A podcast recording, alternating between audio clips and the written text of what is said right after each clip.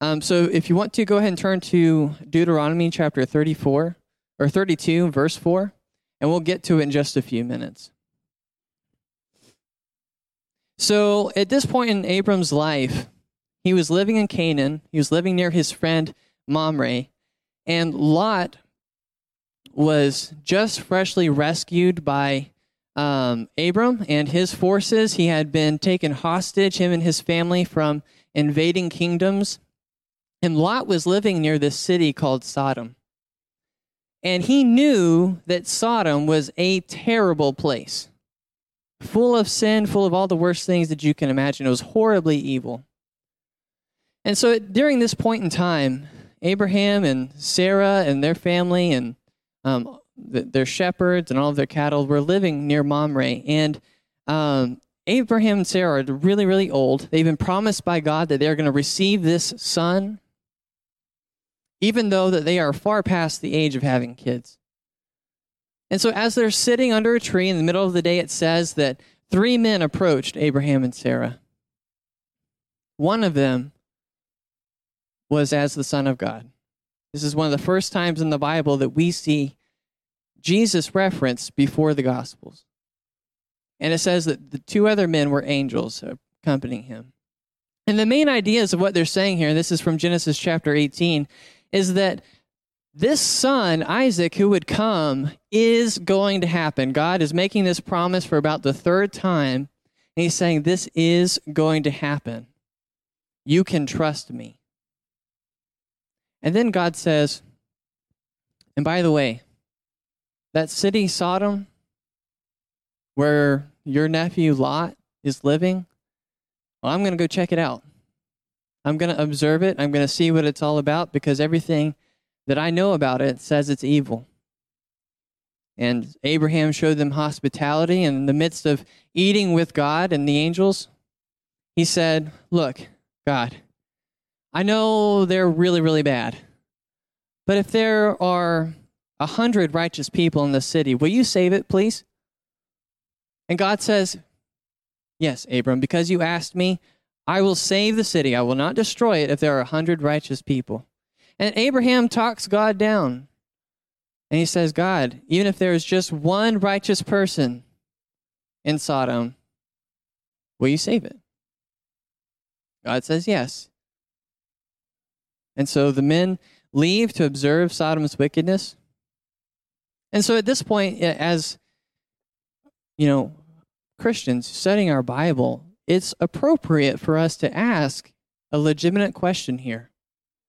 Was God's pending judgment of Sodom a righteous action? So if you'll stand with me, let's read Deuteronomy chapter 32, verse 4. And it says, The rock, his work is perfect all his ways are entirely just. A faithful God, without prejudice, he is righteous and true. Let's pray together. Dear God, thank you for your word. Thank you for your character and that neither fail us. God, we know that we can trust you, and I pray that through the scriptures this morning, uh, we can see that we can trust you completely, totally, 100%. In Jesus' name, amen. You may be seated. So, to understand God's character, we have to understand what justice is. Because besides being loving and merciful, which is what our current culture likes to harp on, eh, Jesus is love, Jesus is mercy. But Jesus and God is also just. And so, a good way to think of justice is this if a judge knew that a criminal was guilty, and the criminal even confessed to being guilty, but then that judge let the criminal go free. We would call that judge corrupt. That judge would probably uh, be um, uh, locked up himself, right? He'd be, he would lose his position, lose his license to, to have that job. That would be terrible. Justice is the correct punishment for the crimes that are committed.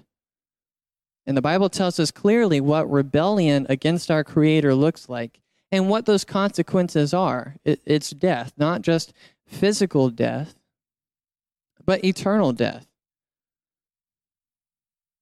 So God is just. He, he has to treat all of creation with the same rule of law. Rebellion against God equals eternal death. And so God is the creator, He is the sovereign king. And scripture tells us that people will bow down to God in one of two ways either in worship, love, and obedience, or in judgment. And so justice is not God being cruel, it's just Him behaving as king of everything. He is the ultimate authority. And when we commit treason against the king, justice is what we deserve. And since we know that every person in all of history besides Jesus has committed this high treason against God, and we know that God is just, the fate of every person who has ever or will ever live is eternal death in hell. Thankfully, God was merciful in giving us Jesus who took our punishment on himself. You see, God gave us a way out of this because he loves us. He doesn't want that for us. That's the point of the Bible. And so here in, in Genesis, we're going to turn to Genesis chapter 19.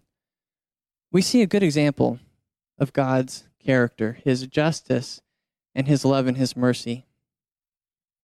So if you turn to Genesis chapter 19, we're going to read verses 1 through 29.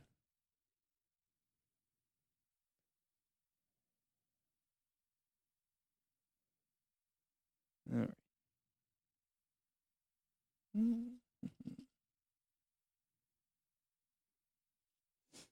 Says the two angels entered Sodom in the evening, as Lot was sitting in Sodom's gateway. when Lot saw them, he got up to meet them. He bowed with his face to the ground and said, My lords, turn aside to your servant's house, wash your feet, and spend the night. And then you can get up early and go on your way. No, they said, we would rather spend the night in the square. But he urged them so strongly that they followed him and went into his house. He prepared a feast and baked unleavened bread for them, and they ate. Before they went to bed, the men of the city of Sodom, both young and old, the whole population surrounded the house. They called out to Lot and said, Where are the men who came to you tonight? Send them out to us so that we can have sex with them. Lot went out to them and at the entrance and shut the door behind them. He said, Don't do this evil, my brothers. Look, I've got two daughters who haven't been intimate with a man. I'll bring them out to you, and you can do whatever you want to them. However, don't do anything to these men, because they have come under the protection of my roof. Get out of the way, they said, adding, the one came here as an alien, but he's acting like our judge. Now we'll do more harm to you than to them. They put pressure on Lot and came to break down the door. But the angels reached out, brought Lot into the house with them, and shut the door. They struck the men who were at the entrance of the house, both young and old, with blindness, so that they were unable to find the entrance. Then the angels said to Lot, Do you have anyone else here, a son in law, your sons and daughters, or anyone else in the city who belongs to you? Get them out of this place for we are about to destroy it, because the outcry against its people is so great before the Lord, and the Lord has sent us to destroy it. So Lot went out and spoke to his sons in law, who were going to marry his daughters. Get up, he said, get out of this place, for the Lord is about to destroy the city. But his sons in law thought he was joking. At daybreak, the angels urged Lot on, Get up, take your wife and your two daughters who are here, or you will be swept away in the punishment of the city. But he hesitated. Because of the Lord's compassion for him, the men grabbed his hand, his wife's hand, and the hands of his two daughters. They brought him out and left him outside the city. And as soon as the angels got them outside, one of them said, Run for your lives. Don't look back and don't stop anywhere on the plain. Run to the mountains, or you will be swept away. But Lot said to them, No, my lords, please, your servant has indeed found favor with you, and you have shown me great kindness by saving my life, but I can't run to the mountains. The disaster will overtake me and I will die. Look, this town is close enough for me to flee to. It is a small place. Please let me run to it. It's only a small place, isn't it? So that I can survive. And he said to him, All right, I'll grant you your request about this matter too, and will not demolish the town you mentioned. Hurry up, run to it, for I cannot do anything until you get there. And therefore the city is named Zoar. The sun had risen over the land when Lot reached Zoar. Then out of the sky the Lord rained on Sodom and Gomorrah burning sulfur from the Lord. he demolished these cities, the entire plain, all the inhabitants of the cities, and whatever grew on the ground. But Lot's wife looked back and became a pillar of salt. Early in the morning, Abraham went to the place where he had stood before the Lord, and he looked down toward Sodom and Gomorrah and all the land of the plain, and he saw that the smoke was going up from the land like the smoke of a furnace. And so it was, when God destroyed the cities of the plain, he remembered Abraham and brought Lot out of the middle of the upheaval when he demolished the cities where Lot had lived. You know that story, right? It's pretty famous. A lot of people have issues with that story.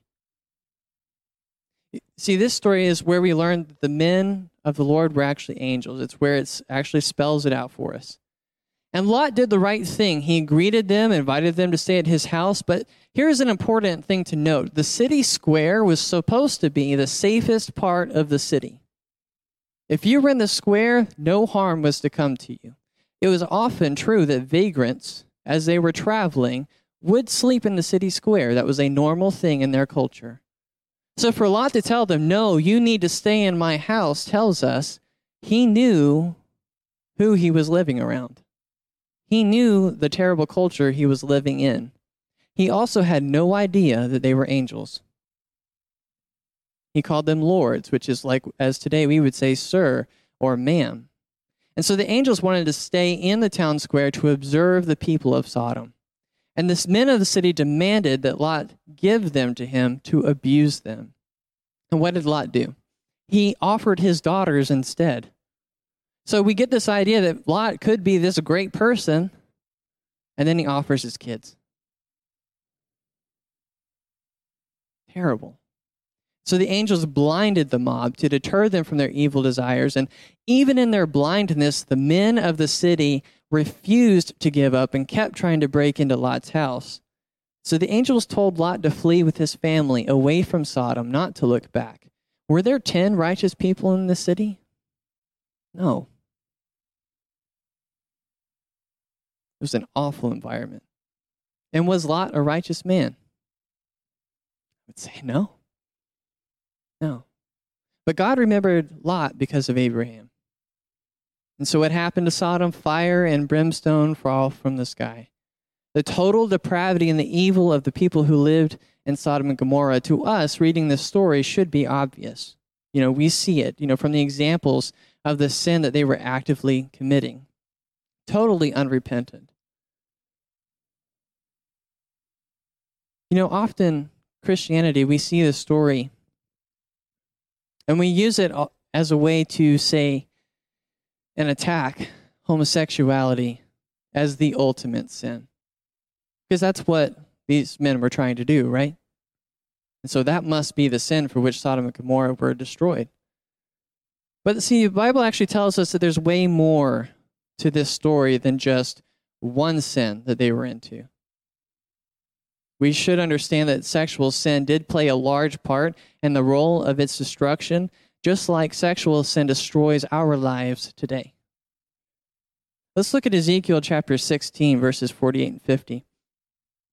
It says, As I live, the declaration of the Lord God, your sister Sodom and her daughters have not behaved as you and your daughters have.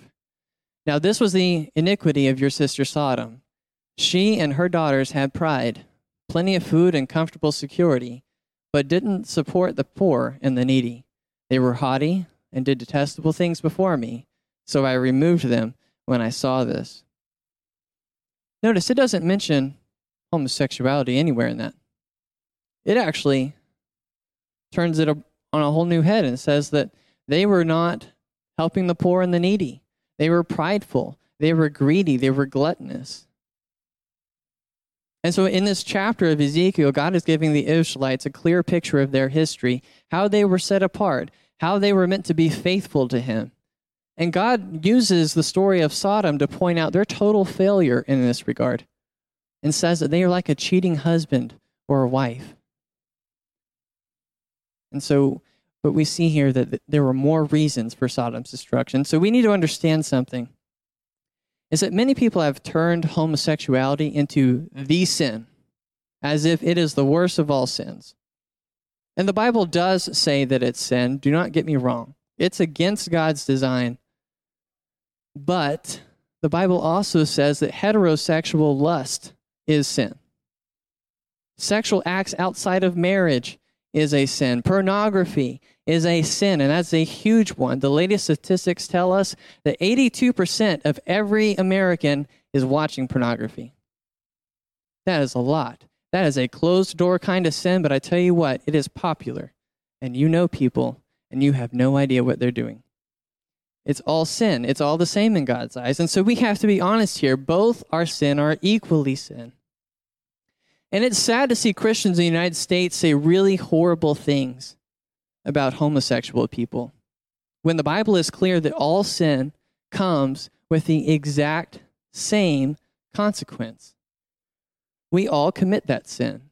We all have to have a Jesus first attitude when we are evangelizing to people. We have to see people for more than what they choose to do. We need to see people with the love of Jesus first. And let Jesus do the fixing once they accept him as their Savior. This passage says that Sodom didn't take care of its poor and its needy. There's another reason for its destruction. Look at our own country. We have many goods and services that people need. We're the most wealthy country in the world, yet, how many of us as a country neglect the poor and the needy all around us? We can give it to the government, and the government can take care of them. They can fend for themselves. It's a one sided argument for someone to say that God will judge homosexuals while they're committing sins against God all on their own, like it's no big deal. The church has to be acting with grace and with wisdom. Yes, homosexuality is something the Bible is very clear about. Yet our church, the worldwide church, should be the people who are standing with our arms open wide, ready to love and share the gospel of the LGBT community instead of pushing them away, and saying, You have to fix yourself before you're welcome to Jesus. It's not what Jesus did, it's not the way he acted. That wasn't his attitude. And so we have to fight to break the stereotype that pertains to the church is not willing to love homosexual people as Christ loves both us and them. And if we don't do it, then what community do they run to? They're going to find like minded people who lead them away from Jesus. And then they are just lost and it will have been our responsibility. We've got to be better than that. We cannot affirm what they're doing, but we have to love them as people first. Let's look at 1 Corinthians chapter 6 verses 9 through 11. It says, "Don't you know that the unjust will not inherit God's kingdom? Do not be deceived. No sexually immoral people, idolaters, adulterers, every kind of homosexual, Thieves, greedy people, drunkards, verbal abusers, or swindlers will inherit God's kingdom. And some of you used to be like this, but you were washed, you were sanctified, you were justified in the name of the Lord Jesus and by the Spirit of our God. So, this gives us a list of life defining actions that will prevent people from heaven. And included is sexual immorality as a general statement, and it mentions homosexuality specifically. But verse 11 is key, however. If you can put that last slide up. That's key. Where it says, and some of you used to be like this. We all were there. Might not have been struggling with the same thing they are, but God redeemed us from our own stuff. And if God can do that for us, And I guarantee God put someone in your life to bring that about to happen. He can use you to reach these people too. You make these choices that maybe we don't understand. We don't have to understand. We just have to love them. Love them through it and give them Jesus. And so we don't have to be afraid of the LGBT community because, like I said, some were some of us. God redeems all sin. He redeems our immediate sins that we might find acceptable culturally. He also redeems us from life dominating sins, no matter what they are. Christ can and will redeem us and bring us the true life that we too often we search for in our own pet sins. And so, because of Sodom's rampant and willful wickedness, God chose to destroy it. But you see, in Lot's life, we can see God's mercy too. So we see the justice of God in Sodom, but we see God's mercy in Lot's life. See, mercy is when you deserve to be punished, but you're let off the hook. When justice being rightfully punished for something that you did. So God removed Lot from Sodom and protected him as an act of mercy and of grace. Lot didn't deserve to be saved. He did some pretty awful stuff, even up to the moment that he was saved by the angels. But Lot's faith in God was counted to him as righteousness. Let's look at 2 Peter, where Peter spells it out for us. And it says, And if he reduced the cities of Sodom and Gomorrah to ashes, and condemned them to ruin, making them an example to those who were going to be ungodly, and if he rescued a righteous Lot, distressed by the unrestrained behavior of the immoral, uh, for as he lived among them, that righteous man tormented himself day by day with the lawless deeds he saw and heard. And the Lord knows how to rescue the godly from trials and to keep the unrighteous under punishment until the day of judgment. So it was nothing that God did or that Lot did. It was all from God. God chose to rescue Lot from that. He was surrounded by people who were engaged in lifestyles of gross sin, all kinds. And even though he tried to be against that culture, he still ended up participating in it. He was willing to let his daughters be violated. So many Christians, you know, we make these lists of sins that we tolerate. And then we have this other list of sins that make us cringe.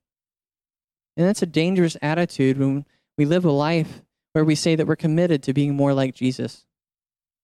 And so we need to take time in our lives and determine our attitude about sin. Are we following God's standard for what sin is defined as, or are we following our own idea of what is good and what is not, and then saying that it's all God? Because Jesus did not pay more on the cross for homosexuality or murder than he did for gossip or lust or chemical addiction. All sin is treason against God, but we can't forget that God's judgment has been satisfied by Jesus' sacrifice on the cross. And even though Christians, we deserve God's wrath for our sin, Christ took it. And we get God's mercy for our sin. And it's our responsibility then to go out and spread it. It doesn't matter who it is, God died for everybody. And there is no need to fear God's judgment for who you are or what you do if you're in Christ. It's Christ first. And then the Holy Spirit comes in and changes you from the inside out. There's no need to clean yourself. Let God do it. And we have to have that same kind of grace and mercy with the people around us because they need Jesus first. And then Jesus can do the hard work of changing them from the inside out, no matter what their sin is. Our verse over the last several weeks with Pastor Corey has been 1 John 4:18, and it's perfect here. It says there is no fear in love. Instead, instead perfect love drives out fear, because fear involves punishment. So the one who fears has not reached perfection in love.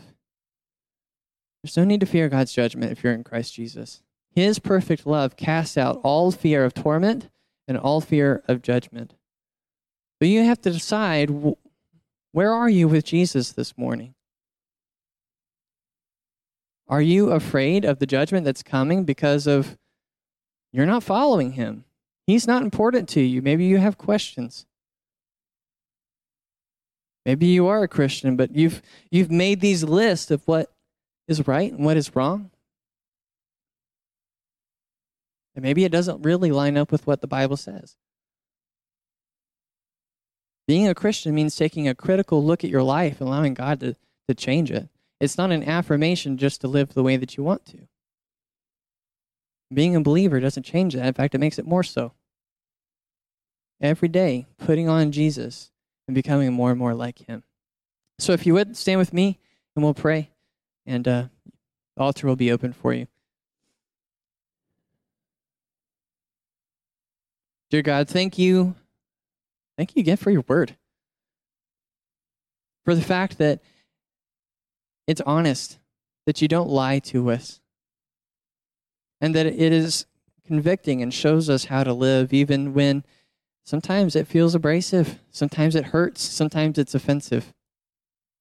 But we know you've given it to us out of love, and that you've shown us how to live, and that we need to be reaching the world around us for your gospel to a people that are resistant, to a people that have hard hearts to people that are trying to persecute the church more every day, God, you're calling us to reach them.